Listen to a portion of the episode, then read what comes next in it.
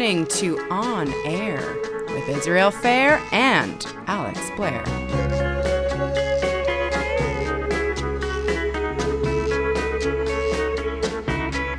On Air is back for another week. I'm Israel Fair, staff editor at The Athletic. He's Alex Blair, former feature producer at Hockey Night in Canada. You can find us on Twitter. I'm at Israel Fair, and Alex's handle is at The Alex Blair. No guest on today's show, uh, but we've got a lot to talk about. We're going to hit all the big topics this week in Canucks land and, and a little bit beyond, Alex. So uh, let's uh, let's get started. Yeah, let's. There, there's a lot to talk about. It was a let me say it was a wild week in Canuckland, which I think everybody knows. Uh, Izzy and I are going to do our best to kind of walk through sort of what we know, why some of the things that you saw earlier in the week uh, happened, were reported, and uh, anyway, we'll kind of unpack all of that. We'll get to um, we'll get to the first round of the playoffs, and we'll get to some other uh, off ice NHL news.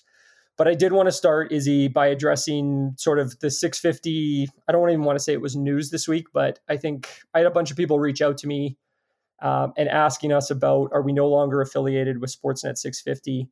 And I think there's, I, I just kind of wanted to clear the air a little bit because I think there was a little bit of a mis misconception. Um, for regular listeners of the podcast, you and I, we like this podcast hasn't been on Sportsnet 650 yep. for six weeks now. This is our sixth episode of digital only. And as we kind of alluded to at the time, uh, and we, to be honest, we we should have maybe gone into more detail. Um, this show, Izzy and I never worked for Sportsnet 650. This was always we were sort of affiliated, I guess. Izzy, like, yeah, uh, I think we had a, a handshake agreement to to do a local show. Um, I have a, yeah. a freelance agreement with Sportsnet. So when I appear as a guest co-host, as I have in the past for the last number of years, I'm paid for that. But I have a full-time job with the Athletic, so I'm not I'm not an employee of Rogers or an employee of Sportsnet as well. And our show was not uh, a fully this you know, not to get too into the weeds on on how radio works and and uh, weekend shows work, but yeah. Uh, the shows that matter uh, on the air are generally the shows during the week. Those shows that start anywhere between five and six in the morning and run anywhere between six and seven at night. Uh, and you get your average station three or four shows. Uh, weekends are a bit of a different animal. There's uh, different opportunities, uh, you know, collaborations, and uh, we had talked to Sportsnet for Sportsnet 650 in particular, and, and, their boss Craig McEwen for a while uh, prior to the pandemic. In fact, uh, mm-hmm. about giving us a chance to to do a two person show on the weekend. I had done a solo yeah. show on uh, on the weekends for Sportsnet prior to I guess this would have been the 2018 2019 season. I did a number of Saturday and Sunday shows by myself and it's four hours solo with uh, you know there's there's a producer board up there uh, to bounce ideas off of but still it's it's a lot to do and um, that is unrelated to alex and i's uh, conversations about wanting to do a show but helps inform i think where i i was coming yeah. from with uh, look they have opportunities on the weekend mm-hmm. we uh, you know agreed on a lot of different stuff and, and they didn't yes. and they wanted more local programming you know like they and listen like we've talked at length and it's no secret that the you know the broadcast industry um you know financially is is having a tough go of it um you know izzy and i first met we started pitching putting together a show we were both interested in doing a show whether that was on radio or podcast like we weren't I don't think we really cared, but we saw an upside to radio because it would, um, you know, connect us with a larger fan base uh, to begin with, as opposed to the crowded podcast platform. And you know, we met with Craig, and I think Craig was interested in doing, you know, having more local content and and serving the local community with more local content, as opposed to, you know, syndicated CBS radio out of New York or what have you. And um, yeah, as Izzy said, we were supposed to, um, we were actually supposed to launch right before the pandemic hit, and then the pandemic hit. Uh, everything kind of got put on hold, and then you know Craig came back to us at the start of August when the playoffs bubble was going to start, and and anyway, we started doing the show once a week on Saturdays. Um, but again, it was you know Izzy and I were doing our show. Um, it aired on Sportsnet, but you know Sportsnet didn't tell us what to say. Sportsnet didn't have yeah, like it was just we were doing our own show. Um, I'm trying to think. Two months ago, Izzy, um, Craig came to us and just said, "Look, um, Rogers has like a contractual agreement to air Blue Jays games on Saturdays, which we're going to pose a lot of conflicts with the Saturday and Sunday schedules. And our show was going to be probably the most affected, I think, or our time slot from 12 to 2 Pacific time.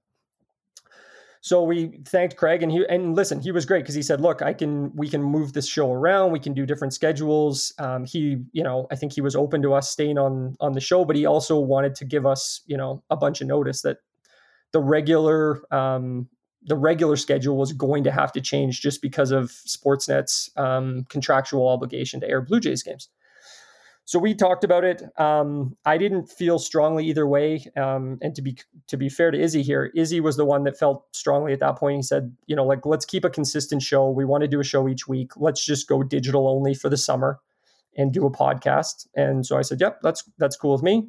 Um, we talked to Craig about that. He was great with it. And you know, we at that point, I would say we just sort of agreed that um, we would revisit the live show um, potential for October at the end of the Blue Jays season, um, sort of start a hockey season, which made a lot of sense. Um, and Craig also sort of just said, like, look, I'll I'll sort of see if there's some some slots where I can run your podcast still on 650 because at that point I think everything was working fairly well. Um, we've kept in regular contact with Craig. Um, we have a good relationship with him, and um, yeah, the only thing that changed this week was um, I was just asked to take 650 off my bio. And so I did so. The show hadn't been on 650 for six weeks. Um, and as far as I know, like we're we're still in contact with Craig. There's there may or may not be a possibility down the road, but there was a lot of mm-hmm. people that had reached out to me, sort of thinking that there had been some sort of big change or that we had been removed from the air, so to speak. Uh, I know Izzy, a bunch of people reached out to you as well, and you and I knew why it happened and listen, we I don't think either of us were disappointed by it. You know, we just enjoy doing the show once a week, whether it's on podcast or whether it's on 650. Um, anyway, just wanted to sort of clarify that before we moved yeah, on. I just add um, quickly, um, yeah, Sportsnet 650, Craig McEwen were very fair to us, uh, and that's that's oh, where completely. that's where we are at. Uh, as Alex said, we made the decision to go to podcast to maintain a consistent schedule, and yeah, um, that's that's that. And I will say this: like th- this show from the beginning has been a product of Izzy and I. Uh, nobody has told us what to say. We have had, you know, there was no financial motivation for us to follow party lines or anything like that. So, um, I, listen, I just thought that in the interest of full disclosure, we communicate exactly what transpired. You can make of it, you know, what you will, um, but that's that's sort of what unfolded and um, you know we will continue to do this show um, depending on you know whether it continues on podcast whether it ends up being you know affiliated with 650 again whether it gets affiliated somewhere else. Like izzy and i have no idea. Um, we're, we're just going to continue to do the show and, and hope you enjoy listening. So let's get on to the canucks. Yeah. Should we shift?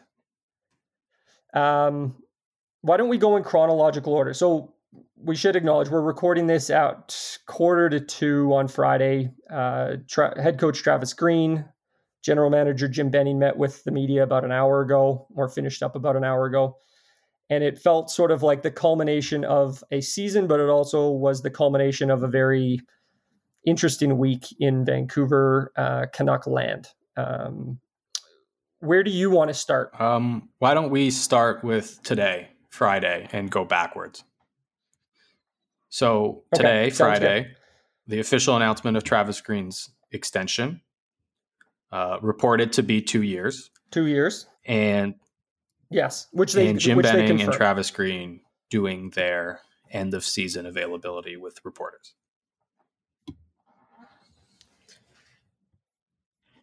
Was there anything that stood out to you? Was it? I, I've seen a lot of a lot of the reaction was has this changed your perception? Do you feel more confident in this management group going forward? Let me just start with sort of your feelings, Izzy, before we get into sort of the nitty gritty and why why overall no.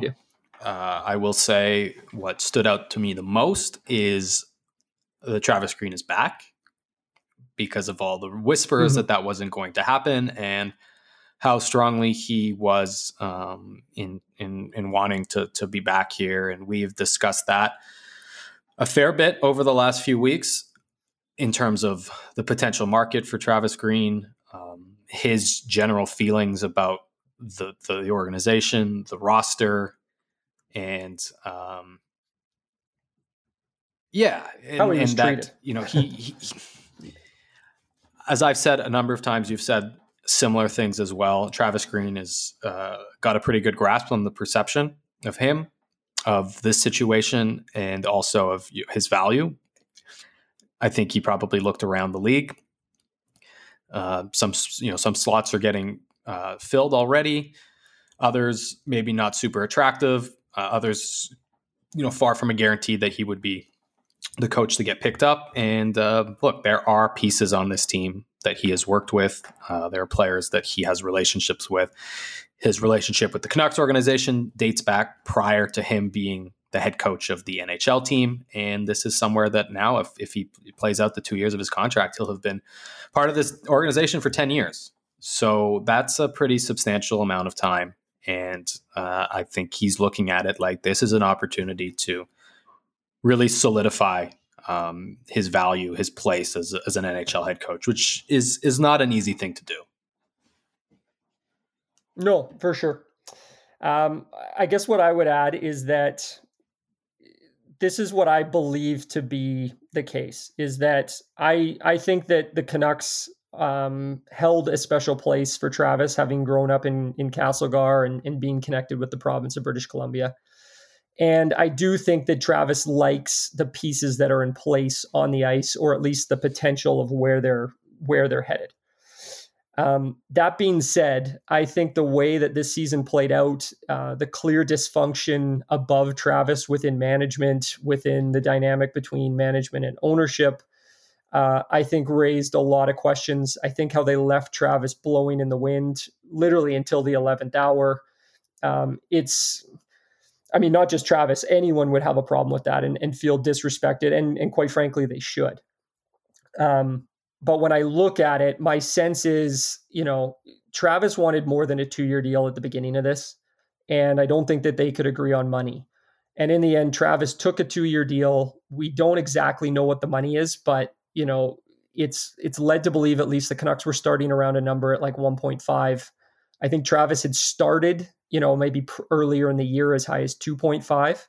But it's clear that, you know, once Rod Brind'Amour signed for 1.8, that really sort of hurt the hurt the sort of the ceiling of where he was looking. And I know now the debate is, you know, and, and maybe we'll we'll hear this in the, you know, later today or the coming days.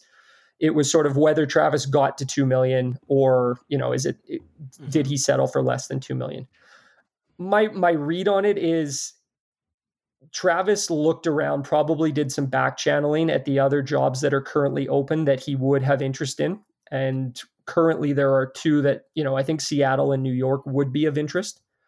But I don't think there were any, you know, quote unquote guarantees that, you know, if he was to leave here and leave the offer that was on the table, that he would definitely get those jobs. And I think it's what's clear to Travis is that while he was under consideration and in the mix, there was likely um, there was likely a more preferred candidate, and whether or not that candidate could come to an agreement with those teams would would dictate whether Travis would get an opportunity elsewhere. And so I think, you know, you look at it and think, I've got a job in front of me. It's less than I want, but you know, in two years, with what the team is on the ice, I can continue to show yep. what I can do as a coach and I can get what I think I what I deserve in a couple of years. Whether that's in Vancouver or elsewhere, we'll have to wait and see.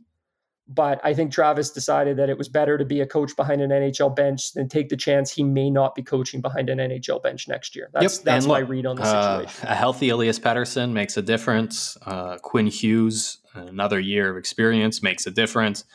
Uh, a goalie makes a difference in Thatcher Demko, who uh, put together a really strong year, and that's even with uh, you know kind of a slow start and, and not a great run up until about the month of March. So th- there are pieces there, I think, to put a bow on the Travis Green part of this. There are pieces, there are players here where, again, like you just said, Alex, he can show what he can do as an NHL head coach. Uh, these are still hurdles, I guess, that he's like he's established himself to a certain level, but there, um, and I think that there's outside of winning a Stanley Cup, there are these incremental gains that coaches can make in the way that they're they're viewed and perceived. Yeah. I go back to that first season where uh, then Maple Leafs coach Mike Babcock had some really strong comments in praising Travis Green and the way that uh, he coached this group and and the line matching that he was doing against the Toronto team that was better than the Vancouver roster and those are those are small things but that sticks with people within the game and I'm sure he looks at the the core pieces that are here right now and sees an opportunity for him to kind of continue climbing those steps. The, and the only other thing that I would add is is that you know, eh, and it I wouldn't say it's been taken out of context, but so many things on Twitter become polarizing.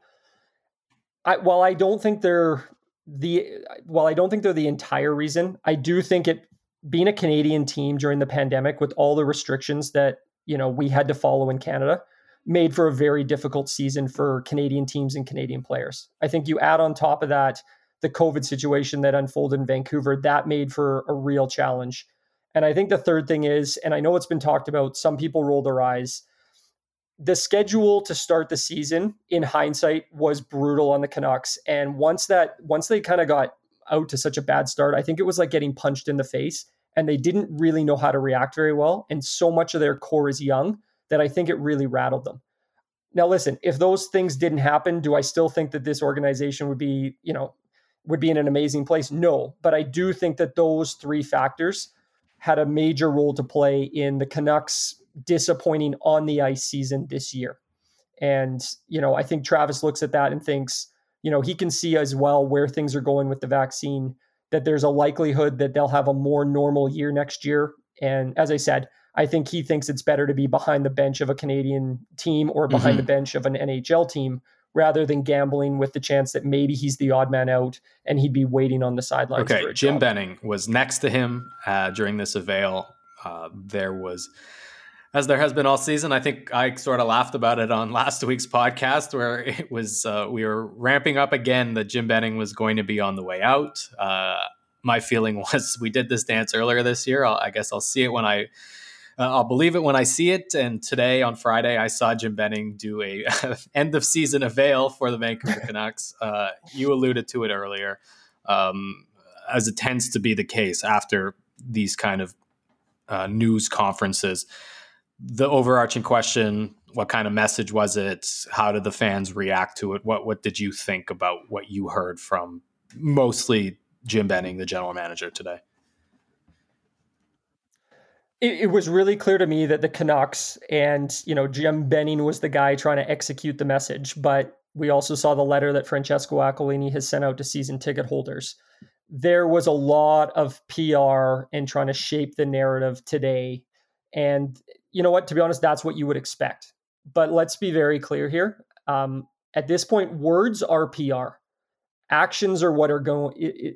Actions is what is going to matter, and I think that's where they said a lot of things today that, you know, you could say, okay, that's positive. But it'll it'll really determine what they actually do and what their actions are, whether that backs up what they said. They also didn't say a lot of things today. So, you know, I know there's a big sort of sense that there wasn't much of a plan. Um, and I would agree with that. You know, like it's it's unclear to me sort of what their, you know, long-term vision is for this team. But, you know, it was very clear that Jim wanted to try and repair um, the messaging with the fans. You know, he had that opening statement, and there were also points where he, you know, numerous times sort of pointed the the responsibility at himself. And one of the things that came out very early that I thought was most notable was that there was an acknowledgement that they were going to get the financial support, that they were going to be able to execute trades, they were going to be able to execute execute buyouts, which was something that has been reported they were not Correct. able to do last year. You know, owners, ownership did not sign off that they could do that. Now, that's a really interesting one to me, Izzy, because I will be curious. That listen, as I said, the words of that are great. You would hope that the general manager has all available avenues in front of him. What I would say though is that I if if the only buyout used is on Jake Virtanen, and if the trades that are used are JT Miller and mm-hmm. or Nate Schmidt, I think you could make the argument that today Jim was just hedging because I think it's very clear that the Canucks have to buy out Jake Virtanen. You know, they, I don't think that they can bring him back considering his off the ice legal yep. uh, situation that's occurring. And then from a from a trade standpoint, we've heard whispers this week. You know, I have been saying this for at least a couple of weeks. The dysfunction in this organization had crept into the locker room, and it doesn't surprise me that a couple of veterans who have come from other organizations in JT Miller and Nate Schmidt are the are the ones that are being rumored to sort of think maybe I want to play elsewhere. Because I think they've played for other organizations, they know uh, they have a higher expectation. And quite frankly, I think what they saw from this organization this year was unacceptable in their mind. And I'm not sure they want to be a part of it going forward. Now, I think it's been a long year for everyone. So, you know, I, I heard Elliot say yesterday that, it, you know, I, it would be wise for everybody to take a couple weeks here and decompress, which yeah. I think is is really smart. But if Miller and Schmidt end up getting moved and the Canucks sell those as trades, I think there will also be a lot of eyebrows that, you know, we may never hear that they demanded a trade, but that, you know, I think there will be a belief that they asked to be moved and that the Canucks are trying to, you know, quote unquote, save face uh, by moving those guys if the buyouts and trades go beyond those three people, then I think there's some validity to what they said today and that maybe ownership is backing this up. But if it's only those three players involved in buyouts and trades, I would argue that, you know, that's a bit of a mm-hmm. PR spin today from from the organization saying that they're going to use these because I think they have to. Right. They may yeah. be forced. It seems it, it seems like the momentum from that uh, from that angle has been has been picking up. Um, I guess what's interesting to me about the way that Jim Benning decided to handle or, or was you know prepared to handle questions today was uh, very similar to what we've heard in the past. I feel like I've, I've heard this press conference before. I can't say I was particularly inspired, um, you know, to give credit to the question asker. It was uh, Jason Brough from Sportsnet 650. Halford and Brough asked uh, a, a, very direct question to Jim Benning about uh, which part of his job does he feel like he could improve at or his management team could get better at? And his answer was that they're moving the American Hockey League team to Abbotsford and that will make things better. And to me, look, it's it, it, it's not easy to face these sort of questions, but uh, Patrick Johnston said it on our podcast last week. Jim Benning likes a couple of things very much about his job. He likes building hockey teams and he likes scouting hockey players. I don't think he's particularly interested in the other aspects uh, that would come with uh, modern day big business leadership. And that's uh, yeah. that's that's kind of that that's the elephant in the room, and it has been for a long time.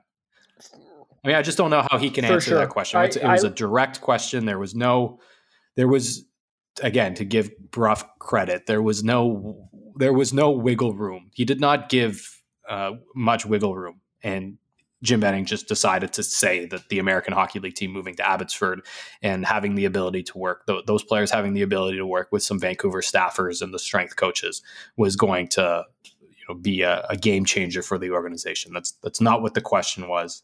Um, a, a tough question and maybe one that uh, he would need more time to reflect on but to just immediately go to look this is what we're doing you know look over here uh, that was about all i needed to hear. Yeah there there were a lot of moving pieces. There were a lot of distractions this week but if you look at a, a really macro look at this organization the leaders are still francesco aquilini and jim benning and that to me remains the biggest concern. Um, the impact and important like listen take this outside of hockey the impact and importance of leadership and the effect that that has on everyone below you in an organization is huge. And that's why leaders are so sought after. They're you know not everyone can be a leader. And it's also why they cost so much money to get you know if you're a good leader you can demand a lot of money because they are so essential.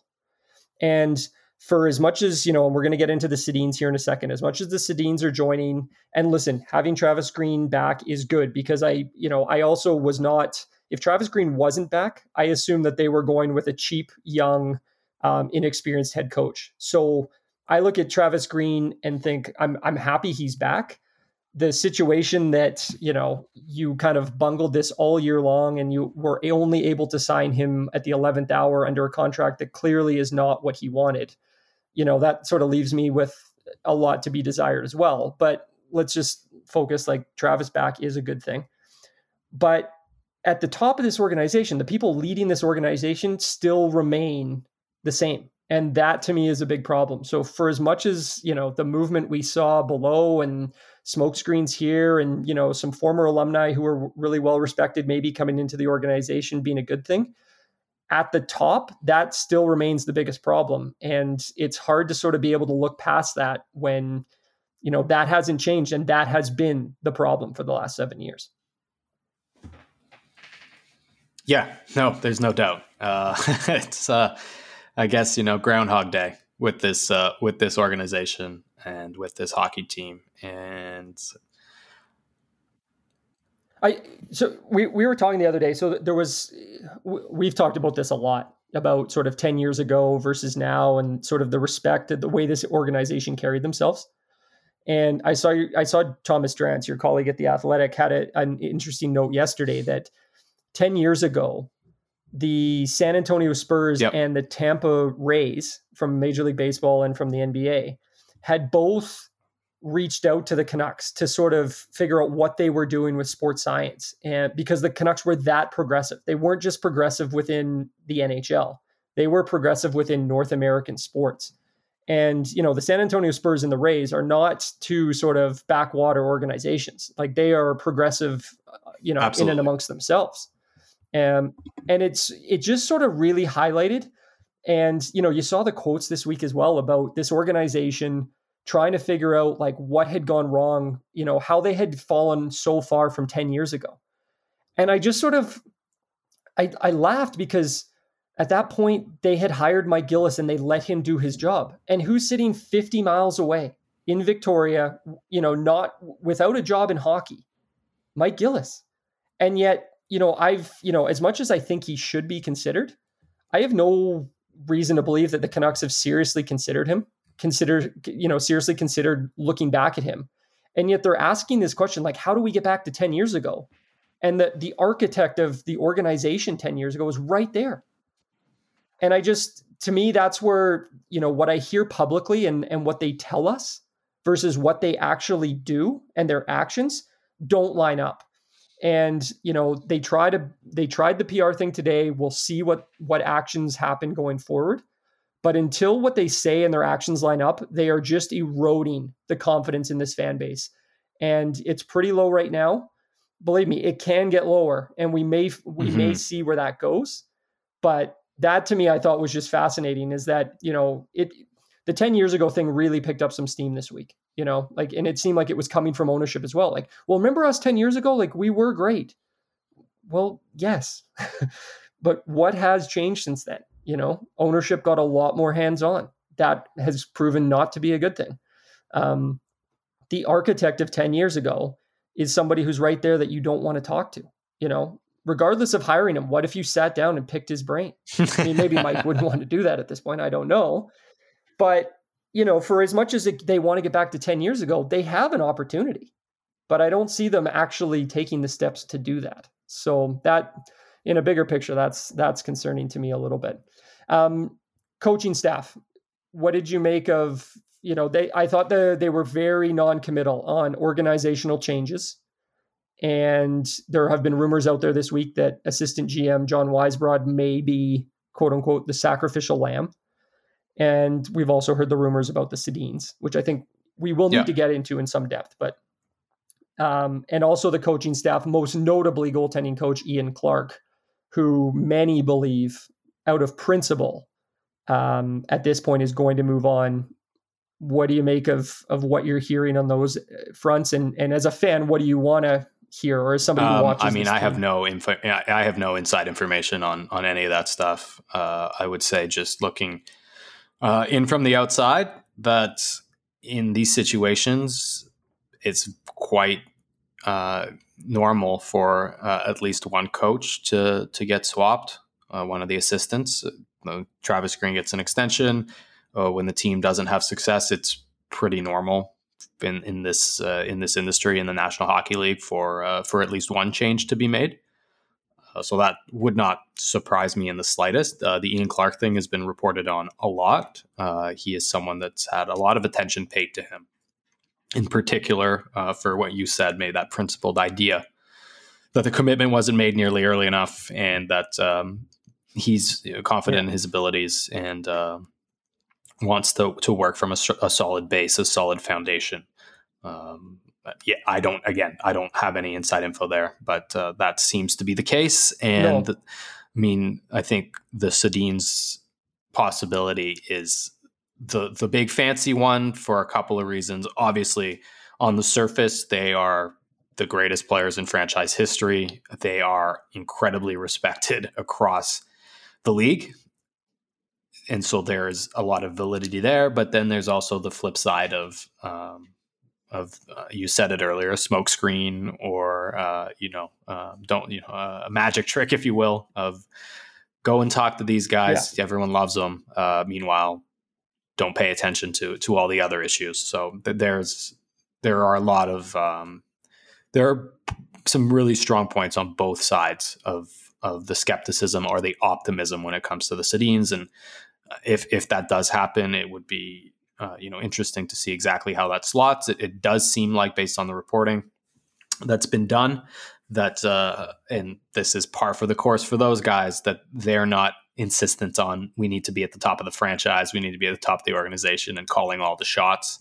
Uh, I think those guys are both incredibly uh, confident in their abilities. I think they want the but opposite. they also um, yeah they value team about as much as anybody. really quickly, let, us get into the Sedins. My last, I just want to make one final point on on Ian Clark. I I would argue, I don't even know if it's possible at this point, but given where this team is, I'm not sure they could get a bigger PR win right now than if they could re, re-sign Ian Clark because I think there is a perception that he's gone. I think there rightfully is the perception that he is a best in class coach.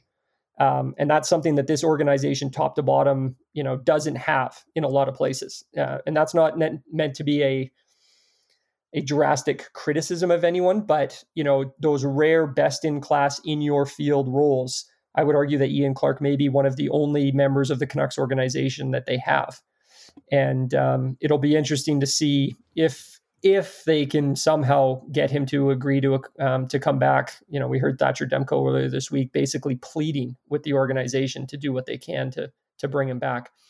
This the Sedin one is really interesting to me, and I think that they were. Let me ask you this: Do you think anything that's played out this week, how they were sort of thrown into the news on Tuesday afternoon, and the subsequent you know them being in the crossfire of this organization do you think that that has given them second thoughts cold feet about maybe what they sort of hope to have from this organization and then sort of a harsh reality of oh this is actually maybe how this is going to go i'd be surprised i think that those guys have a pretty good grasp on on things i, I do think that they would probably look to the optimistic side um, but yep. I, I think the key there is their own humility and understanding that uh, they're they're not going to be coming in and doing a flashy sales job. They're they're I from the way that I would perceive it are going to be confident in themselves, confident in the work that they can do, open to alternatives and op- open to change. Um, and I I just I don't I don't foresee the worst case scenario that a lot of people put out there, mostly on social media, that it would be purely a PR optics thing, that they would be purely getting used. Uh, I think that they mm-hmm. have, mm-hmm. you know, that they would have a better grasp on that situation, and that I, I, I can't. Yeah, that, go ahead. That that said, though, and and I agree with that. I wonder if though they saw because Tuesday was clearly a I don't want to say a smokescreen, but they were used, you know, like that mm-hmm. was fed to Darren Dreger, And so they all of a sudden became they were used as a smokescreen to a degree. Not that it wasn't legitimate and that I do think that everything they were talking about, but for it to be they hadn't agreed on what the roles were going to be. And it was clear that based on, you know, the reporting in the morning and like the possible changes that are coming, it was really interesting that that you know them joining the organization was dropped to Dreger in the afternoon, and so while I I think there's more than them just being used as a PR play, it's clear that the organization is still going to use them to some degree as you sure. know good PR.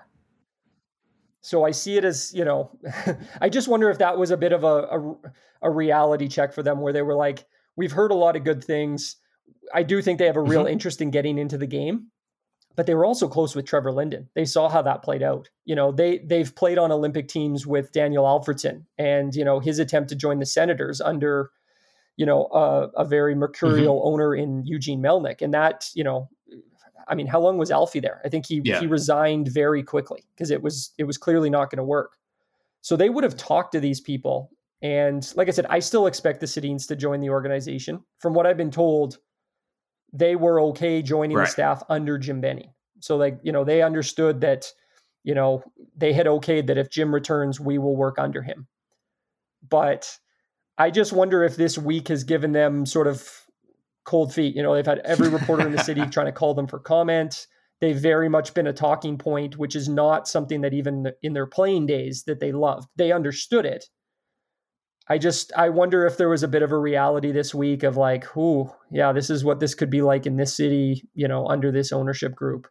And you know, I I don't know anything. I'm just just speculating, especially as how it's dragged on a little bit. Um, and maybe they're trying to distance themselves from today's press conference or the organization is, and we'll get to that in a second because I tweeted something earlier in the week that got a lot of attention that you know I wanted to um, wanted okay. to clarify a little bit. So let's do that.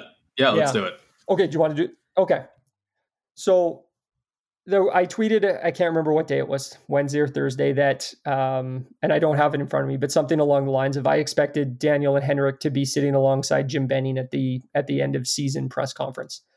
And listen, I didn't think this was big news. Um, you know, I had talked to a bunch of people in and around the team uh, during the week, and it wasn't said as if it was um, it wasn't told to me as if like this was the plan. It was just sort of talked about in the sense like this is likely what will happen. You know this is sort of how this organization is operated.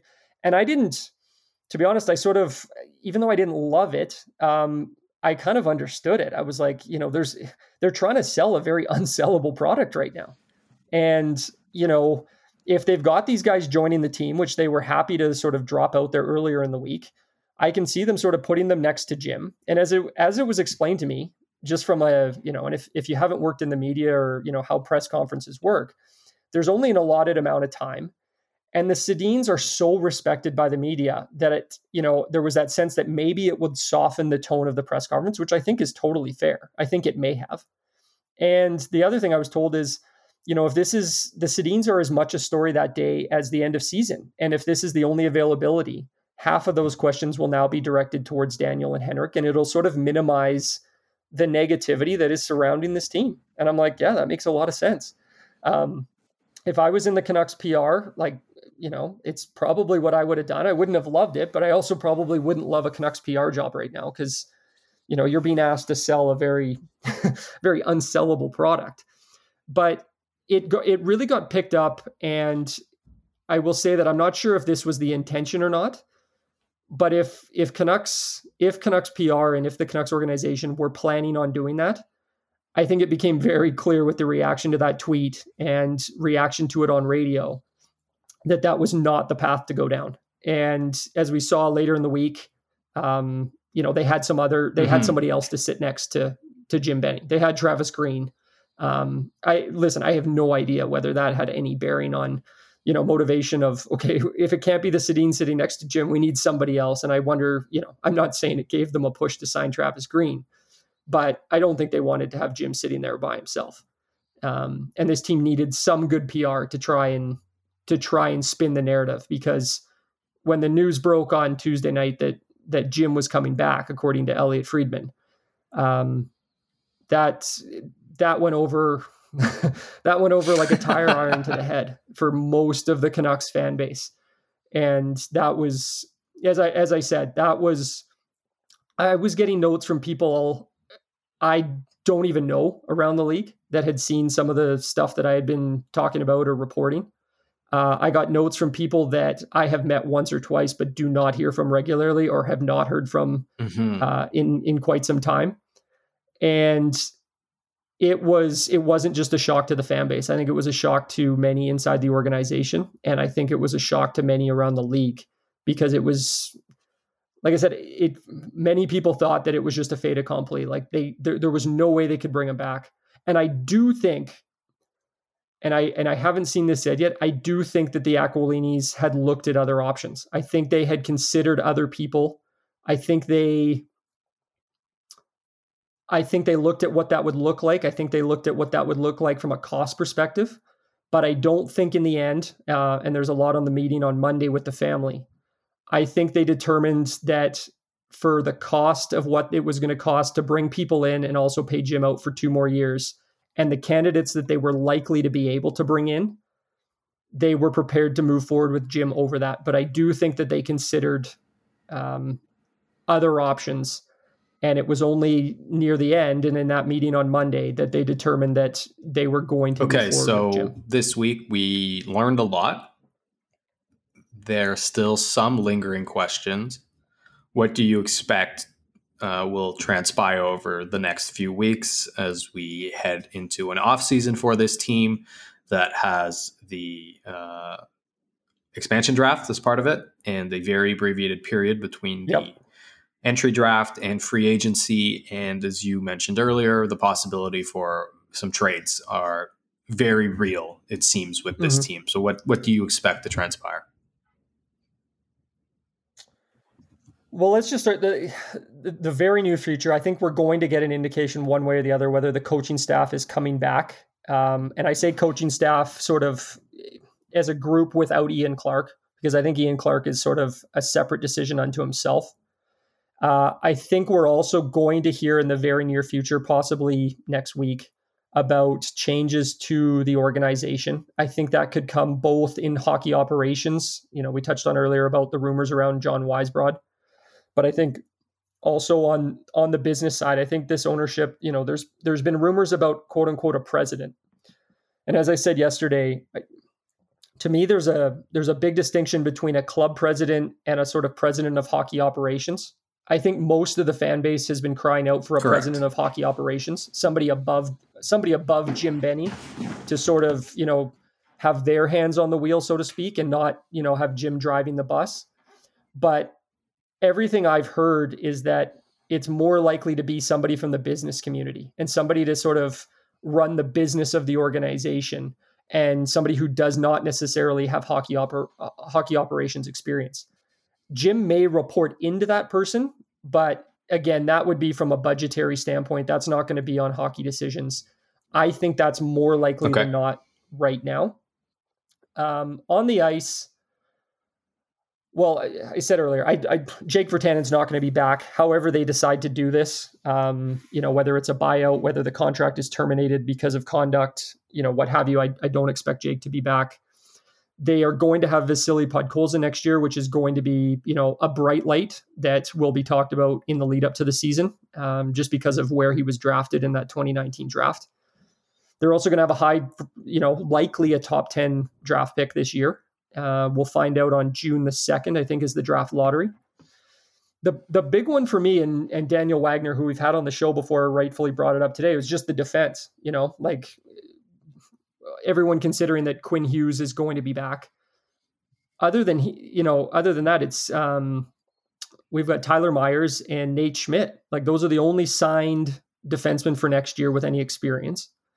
Um, and it's I think it's safe to say, and Elliotte basically confirmed it yesterday, that one of the players who he has heard that wants out um, may have not demanded a trade, but has indicated that he would like to be moved is Nate Schmidt.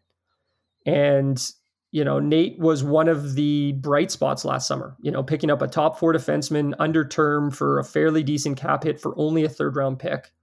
That was seen by many as mm-hmm. some of Jim Benning's best work, you know, being in a position to take advantage of, of Vegas when they were up against it trying to sign Pietrangelo.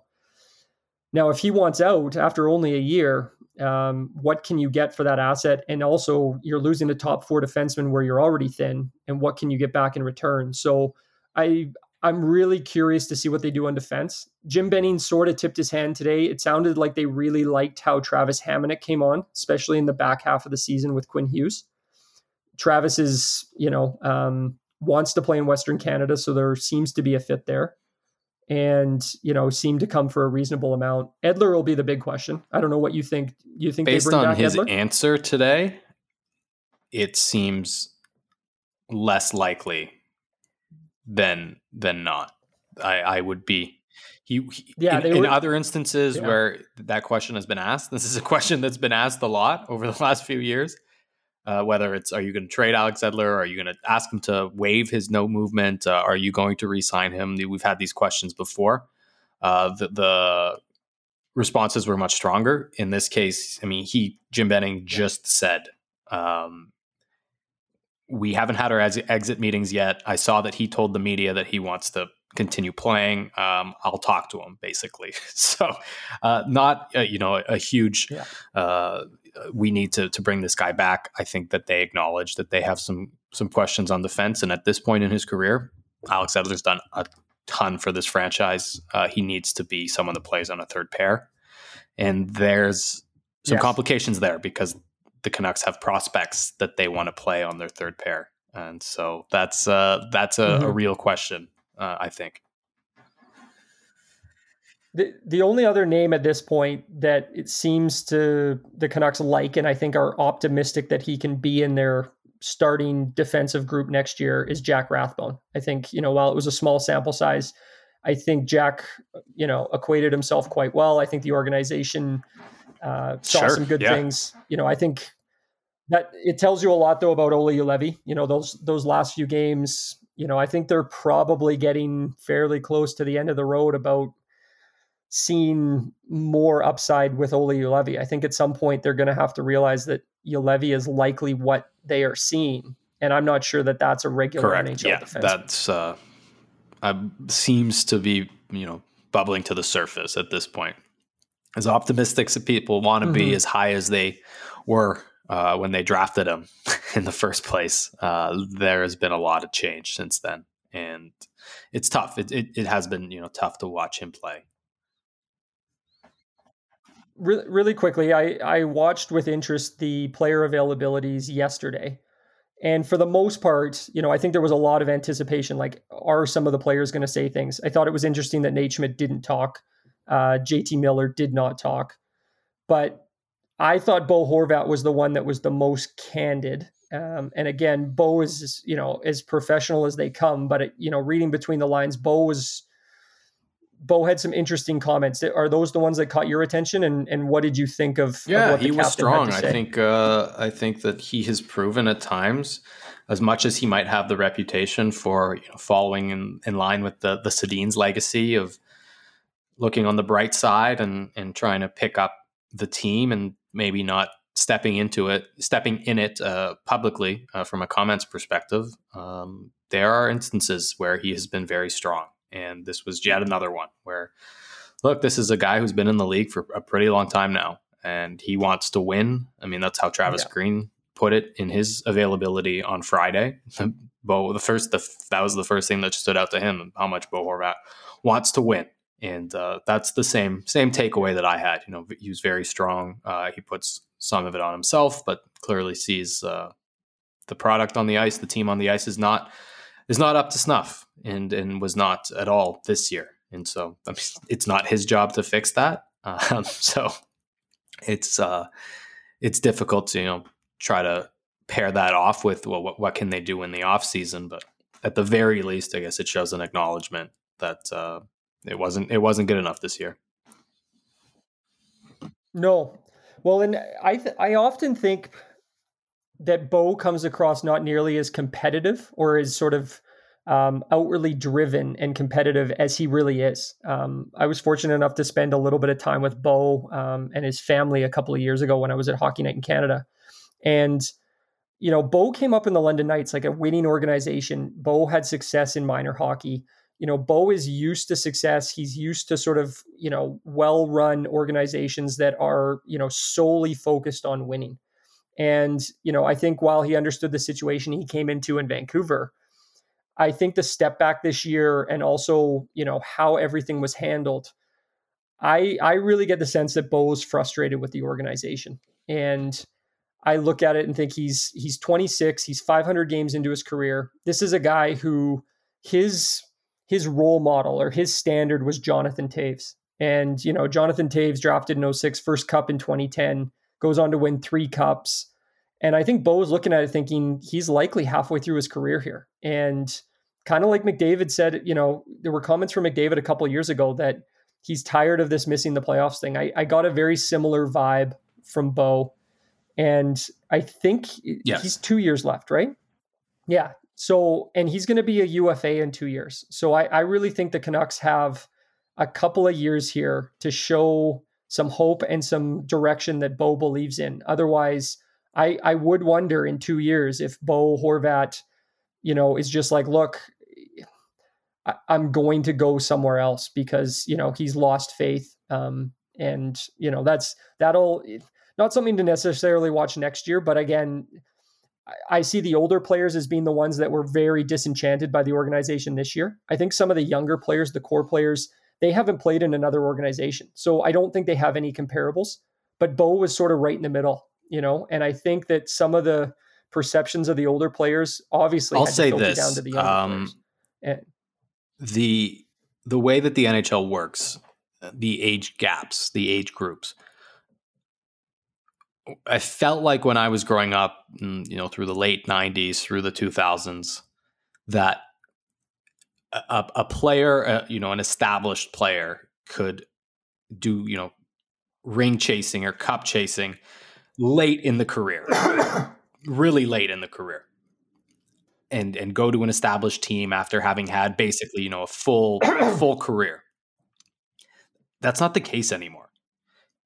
And if they are, if it's it's the Leafs, it's it's Jason Spezza and Joe Thornton, two guys who uh, Thornton's obviously you know a Hall of Fame slam dunk. Uh, I don't think Spezza's nearly there, but as a guy that's had a really good career for 20 years, they're playing on the minimum. So it's not like you're going to a team uh, to be the missing piece as someone who's 33, 34.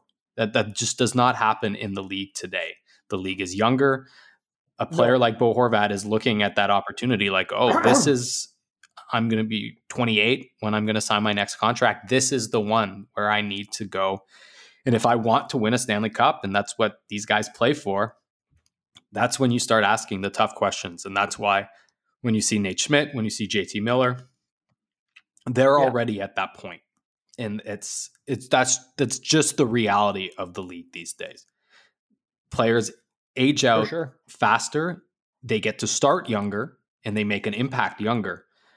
But all that that that finish line creeps up on them. And players don't want it to mm-hmm. creep up on them. And so it makes it makes that uh, it makes those decisions really difficult ones. And look, it's funny because we we tend to do the thing of you know if a player doesn't stick with the team that drafted them. I mean, even John Tavares, and you know we'll wrap up with uh, what happened to John Tavares in Game One between Montreal in Toronto. Just you know a, a horrific injury uh, when he left the Islanders to go to Toronto. There's all this feeling, oh, you know, he, he didn't finish what he started and stuff like that. And I just find it funny because when you talk about Bo, Bo Horvat sort of going, okay, I need to do something or I need to be in a situation. Uh, and I think he hopes that it's in Vancouver, but where he can win. Uh, the first player that came to mind was Ryan O'Reilly, who went from Colorado to right. Buffalo, bad teams, ends up in St. Louis, and has been the player that people thought that he could be. A two way, and, and this is not comparing Bo Horvat to Ryan O'Reilly as a player. I think Ryan O'Reilly has a much stronger two way game uh, than Bo Horvat but that's my thought is you know he went to a place and um, they were able to win the Stanley Cup, which is what these guys dream about. This is what gets them up in the morning and gets them training and is is what it's it's not the only reason why they play, but it's it's a big reason why they play. For sure. Well, and I, I think the other thing with with Horvat in general in this organization is that, you know, Jim sort of talked about another, you know, top top draft pick that they're going to have this year. They are getting very close to entering sort of the Edmonton Oilers Buffalo Sabres conversation, where yes, they have a lot of pieces that they can point to. But if this organization and this management group doesn't learn how to manage assets and start to move forward, then a lot of these top picks are going to just, you know, if they keep finishing in the bottom 10 of the league, at some point the players are going to say, you know, I, I want out of here. And we're not there yet, but the next year or two is really going to be sort of the the period where we're going to see if this if this team starts to evolve into what they could be, what they should be, or if they continue to just spin their tires. And on paper, they look really good with all these high, you know, high drafted players and yet from an organizational standpoint they they just do not have any success and it's clearly a organizational culture um, it's just a frustrating situation. And that's you know that's something that we're going to hear here going on. Um, really quickly just before we move on from the canucks we'll, we'll finish up with this. Um, i tweeted on, tu- on tuesday morning um, about there was going to be change or i was hearing that there was there could be change later that day. And there have been a few people that have come back to me and said hey what happened there? And okay. i just sort of wanted to clarify kind of sure. everything that kind of happened. Um, i was at home studying i've got an exam coming up in june uh, this wasn't something that i was particularly digging on and i got a phone call from somebody who i don't hear from that often but is very tied in um, with the organization and basically sort of tipped me off that he was hearing from multiple people that the that there was a feeling that later that day was going to be could be when the axe fell. And I was like, okay. So I started doing some calling. I got a sense that there were things that were, you know, decisions were being made. And I was able to confirm that there had been a meeting with the Aquilinis the day before. I wasn't able to get a second source on Jim Benning, which is why I wrote the tweet the way I did, which said, you know, hearing that changes within the Canucks could be coming as, as early as later today. Um, as it turned out, those changes I wouldn't say in concrete took place. Um, I will say I was surprised when later that day that Jim was announced as coming back because one of the people who you know I think was fairly connected and he believed this felt that Jim was out. And I think there were lots of people in the organization that felt like Jim, you know, the axe may fall on Jim, whether it happened on Tuesday or later in the week. But I do think there is still some change to come in the organization. You know, it was a couple hours later that the the word about the Sedins joining the organization came out. Um, but just to clarify on that, you know, if you read the tweet, I didn't say Jim Benning um, because I wasn't able to confirm that. But um, you know there was change that was going to take place and i said it could take place as early as later today. And you know as i think has been proven you know out later in the week it's been confirmed that you know the aquilinis met on monday they made decisions. Um, they decided to not enact some of those changes. Um, some of them are still ongoing. Um, but just in the interest of full disclosure i just wanted to be completely transparent with the audience as to you know why that came out why you know listen, that's what I was hearing. All I did was try and share that with the people that follow me and with the audience. Um, I don't think I proclaimed that it would happen. Um, I just tried to be with what I knew. I tried to write what I could, and um, so if if you felt misled by that, I apologize. But I think if you look at the language of the tweet, um, it was uh, I had I had had to leave it somewhat open ended or vague because I was not able to get confirmation that it was any particular individual. Um, just that there there were changes coming in that they could come as early as later that afternoon. So anyway, I just had a few people reach out to me on Twitter. I didn't think Twitter was the right place to um, try to explain all of that detail, and I just sort of said, "Look, I'll I'll mention it on the podcast. I'll explain how that came to be."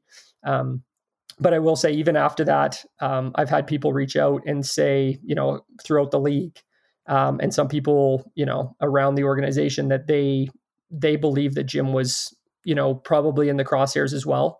And um, yeah, so I, it was a, I mean, other people oh, talk yeah. about it. Tuesday was a fascinating oh, yeah. day. like, uh, literally, so Izzy, I got to tell okay, you a story. I haven't it. told anybody this yet. So I had basically I had that tweet in the morning, which to be honest kicked off a bit of a firestorm. The Sedin news got dropped later. The Canucks are on the ice with the Flames, and there's this sort of feeling that like something's going to happen. And I got a phone call from somebody in another Canadian market who is is you know one of the top reporters in that market, and he said that he had just received a call that had been verified by somebody else that there was somebody within the Canucks coaching staff um, or in the, within the organization that was informed that had informed their staff that morning that Jim had been let go. And so, and listen, like I'm not a very like I'm not that connected. So I'm like, how is this? If this happened this morning, like how is this not out? Because like you know what it's like, right? Things like sometimes news mm-hmm. gets out before players even hear it. And so I'm trying. I'm like, okay, this seems odd, but I'm trying to verify it and I'm on the phone with somebody else and they were kind of questioning it, but they were like, I think it's inevitable. And then they're like, oh, there it is. There's the Elliotte tweet. And basically, we both interpreted it initially that they had just announced that Jim had been let go. Like we thought that's what Elliotte's tweet had said. And it was only after like hanging up when I reread it that it sort of said Jim's coming back. And the person I was calling or the person I was speaking to called me right back, like panicked and was like, you, you saw that he's actually coming back, right? And he was as stunned as I was, but it just showed you the the information yeah. that was circling around that day. And, you know, the pe- people were thinking they were hearing things, they were seeing things. I think inevitably when I was able to track down, it was actually the staff telling them that Jim was coming back, oh, okay. but it had been mis misheard but it just, you know, I know Drance talked about it and other people. Tuesday was just like such a crazy day for Canucks, you know, the Canucks organization, information. And like I said, it was usually I'm not involved in it in any way, but, you know, um, I got caught up in a little bit of it on, on Tuesday. So, um, do you want to shift to? Yeah. We'll just do a real quick hit on um, some of the other organizations before we get to the first round of the playoffs. I, I did want to say this. We talked about this a little bit. I don't know your thoughts. Um, I'm putting you on the spot here what do you think if you were covering the Calgary Flames? Like, would you expect Jim uh, or Brad Treliving to be back based on the seven years he's had in Calgary, based on the lack of success they've had, especially based on the expectations they had this year after their offseason last year? And I, I will pre- I'll preface this preface it preface this with this. It is so quiet here in Calgary. And I've talked to some of the reporters. It is such Very a different so. market than Vancouver. There is no there is no public outrage about you know whether Brad should stay or go. It doesn't even seem like it's a topic of conversation. It's it is. I, I don't think I've ever been in a market that is so so different than Vancouver and right. yet so geographically close. You know, I mean, right now it's the closest. Anyway, I'm just curious your thoughts because it's it is just a. I mean, I, I had said this during the season and I, I went into the season thinking the Flames would be good and, and having high expectations for them, and they did not reach those. But every time I hear Brad Treliving speak, he says what I want to hear. Uh, he, he takes accountability. He seems to have a plan. Uh, he's very direct. It's the total opposite of what I hear from Jim Benning. And look, they've had pretty much the same results, with the exception of Calgary's one great regular season a couple of years ago. So I understand if you're looking at it objectively to go well you know something needs to something needs to be better here uh, right. Who's, who's accountable mean, for this?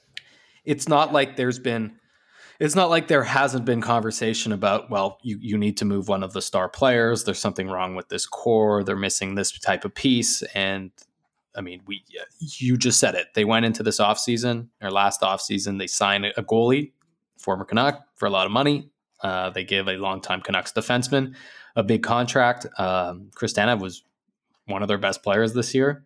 Jacob Markstrom started well for Calgary, but uh, once the team sort of went into the tank, I think so did his game, and there was a lot of ups and downs there. Um, if I was covering the team, I mean, I, I, I, guess I would be surprised to to a certain degree that it that he would be coming back. Um, I would be I would be asking questions for sure. Um, but I can also understand why that would be the case based on on what I just said. That there there is a directness mm-hmm. to his approach, at least publicly, that maybe doesn't exactly line up with what we have seen in terms of moves, or at least the big move that people think that they need to make. Uh, you know, trading one of trading one of their big players, if you will. Yeah.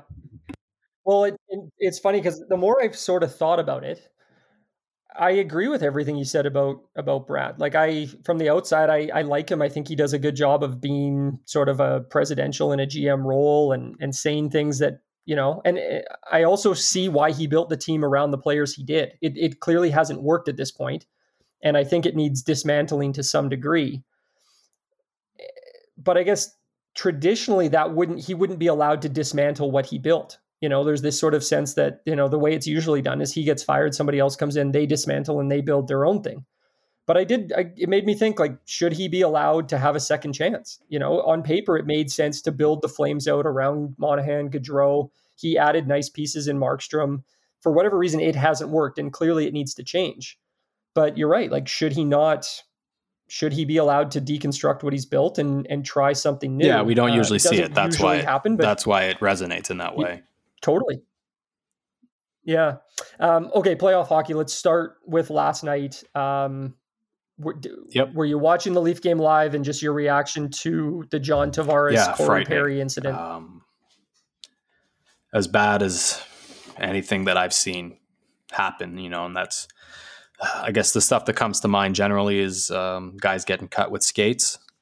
That's the really scary stuff, and that's the you know about as freak accidents as it's going to get um, when he was when he was trying to get up, that was yeah, just just stunning, just That's really scary, really really scary. Um, yeah.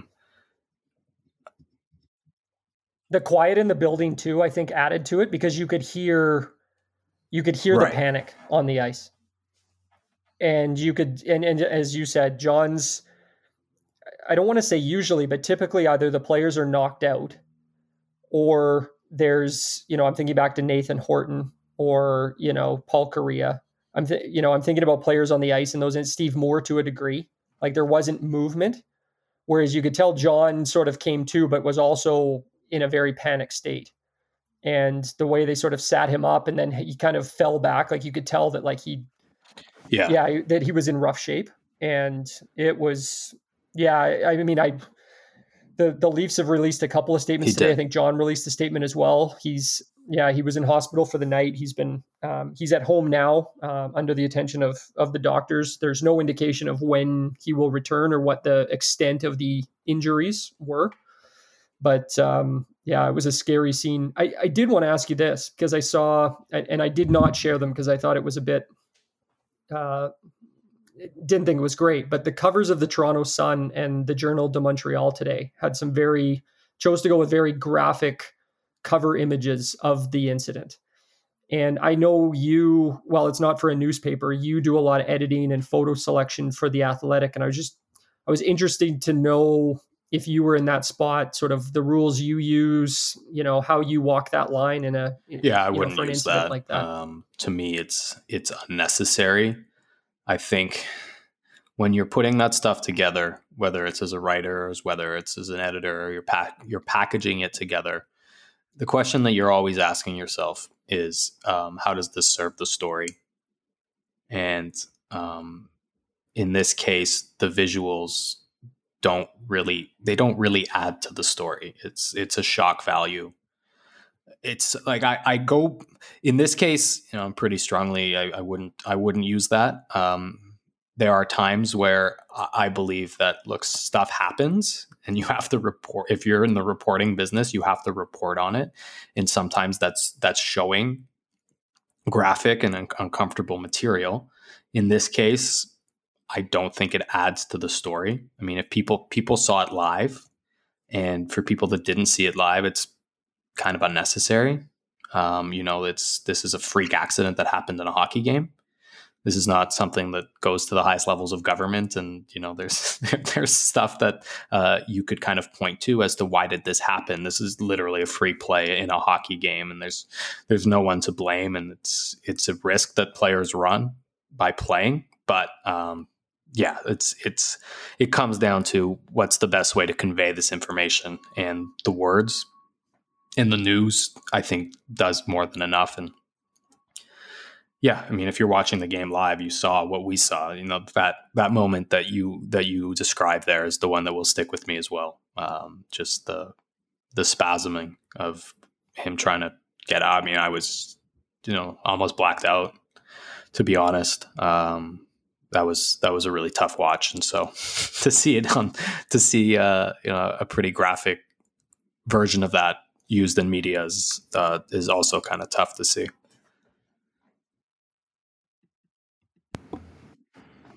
Habs uh, take game one, two, one last night. Uh, sets up a really big game two um, now with the Leafs without John Tavares. And according to the line rushes today at practice, it looks like Alex Galchenyuk is going to move up into the second center uh, position um, with Tavares out. I was thinking this even prior to the Tavares injury, just sort of in the lead up to the game last night, that there is so much sort of pressure and expectation on Toronto and this feeling like they are just going to roll through Montreal because of the season Montreal's had. And I just sort of coupled that with, you know, it's clear that the Leafs goaltending is a little bit of a shaky mix. And then you add on the other end, even though he hasn't had a great season, you know, the Habs have Carey Price, who, you know, with a flick sure. of the switch. I mean, it's funny, be right? Because uh, he played really well in the postseason last year. And he yeah. has the rep uh, it, in those player pools, he's still picked as the scariest goalie. This season was was up and down, and even last year was not great. But he was he looked like the guy that people perceive him to be last year in the postseason. And the thought was, if he gets an experienced backup, he's going to get a little bit more rest, all that kind of stuff. So clearly, that player is still somewhere in there. Um, he's not he's not the MVP winner that he was God, I mean, now I guess it's like seven years ago, which is crazy to say. it's, it's, as long as the Jim yeah. Benning era in Vancouver, but he's still. Oh. I mean, yeah, I mean, and it's. I mean, it's the goaltending position in the NHL, and he's a guy that's got. Uh, yeah. Uh, has shown to in the last 15 years to have about as high a ceiling as anybody in the game. Yeah. It just it just made me feel like there was no room for error with the Leafs, and that just sets you up for just being in such a tough spot. And you know, and then the Tavares thing happens, and then they lose game one, and it just sets up what you know that game two. I mean, you think Toronto goes down 0-2. Um, oh boy, like that's for an organization that has been building and building, um, but unable to get over that first round hump. Um, yeah, it'll be it'll be really interesting to watch. Um, really quickly, not I mean maybe a series some people have been really into, but I I was stoked to see the Panthers win that in OT last night because it's been a great series to watch. I don't know if you've caught any of it, but I'm like if Tampa goes up three nothing, this this series is all but done.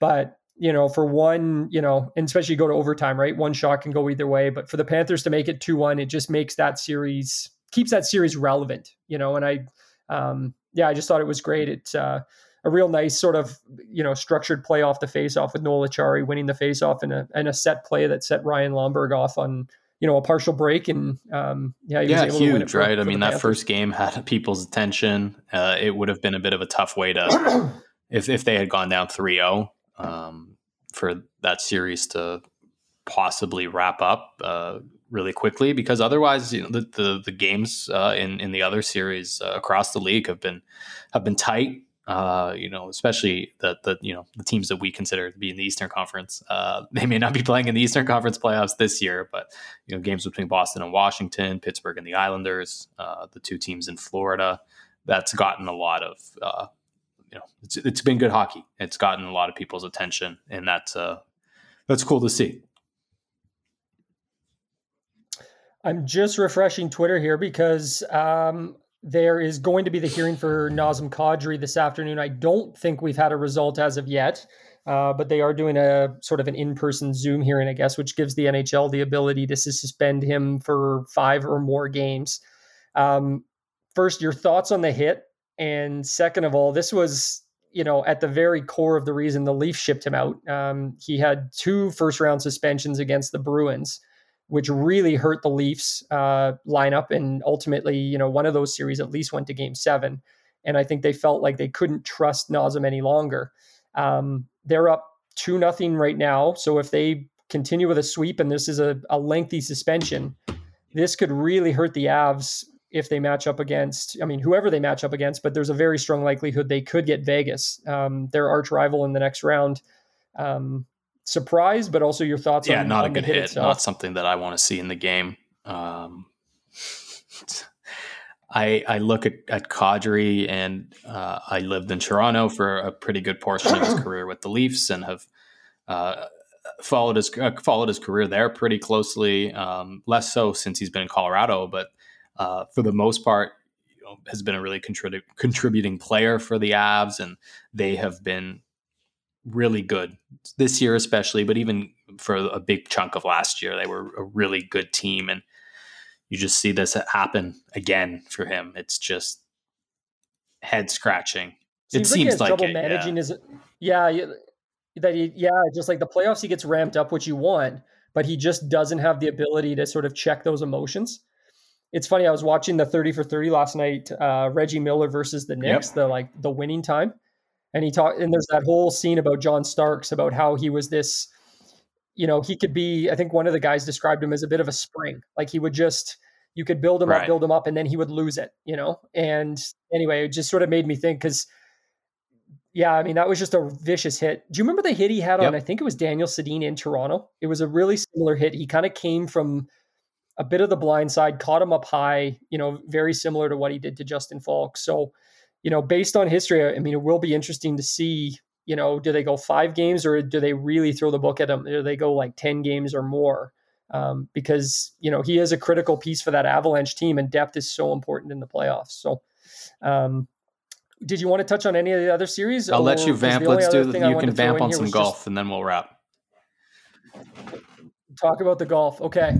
I, I haven't had a chance to look, but um, Corey Conners, the Canadian, uh, first round leader at the PGA Championship, which which was awesome to see. Um, had a bit of a difficult day this morning. Bogeyed five of the first six holes, which um, got off to a terrible start, but was able to sort of get it going on the back a little bit. Finished with a birdie, so he's two under. Um, the last time I checked in, Phil Mickelson um, actually had the lead because it was quite windy in South Carolina today. So a lot of the scores were bringing guys back to par. And uh, Mickelson posted six under, which was four shots ahead of Corey Conners. But Corey will be in the mix uh, headed into you know the weekend, and he has sort of become the the best Canadian golfer on tour. You know, like there are other names, but Corey Conners has has started to put himself into contention in some of the biggest tournaments. Um, he hasn't been able to bring it home yet on a Sunday, but here he, you know, he's got another chance at the PGA Championship. Um, he will be in the mix um, going into the weekend, and hopefully he can he can keep it close. But um, the only other thing was the silver lining. Uh, this the um, ocean course at Kiawah Island held the PGA Championship uh, nine years ago in 2012, which Rory McIlroy ended up winning.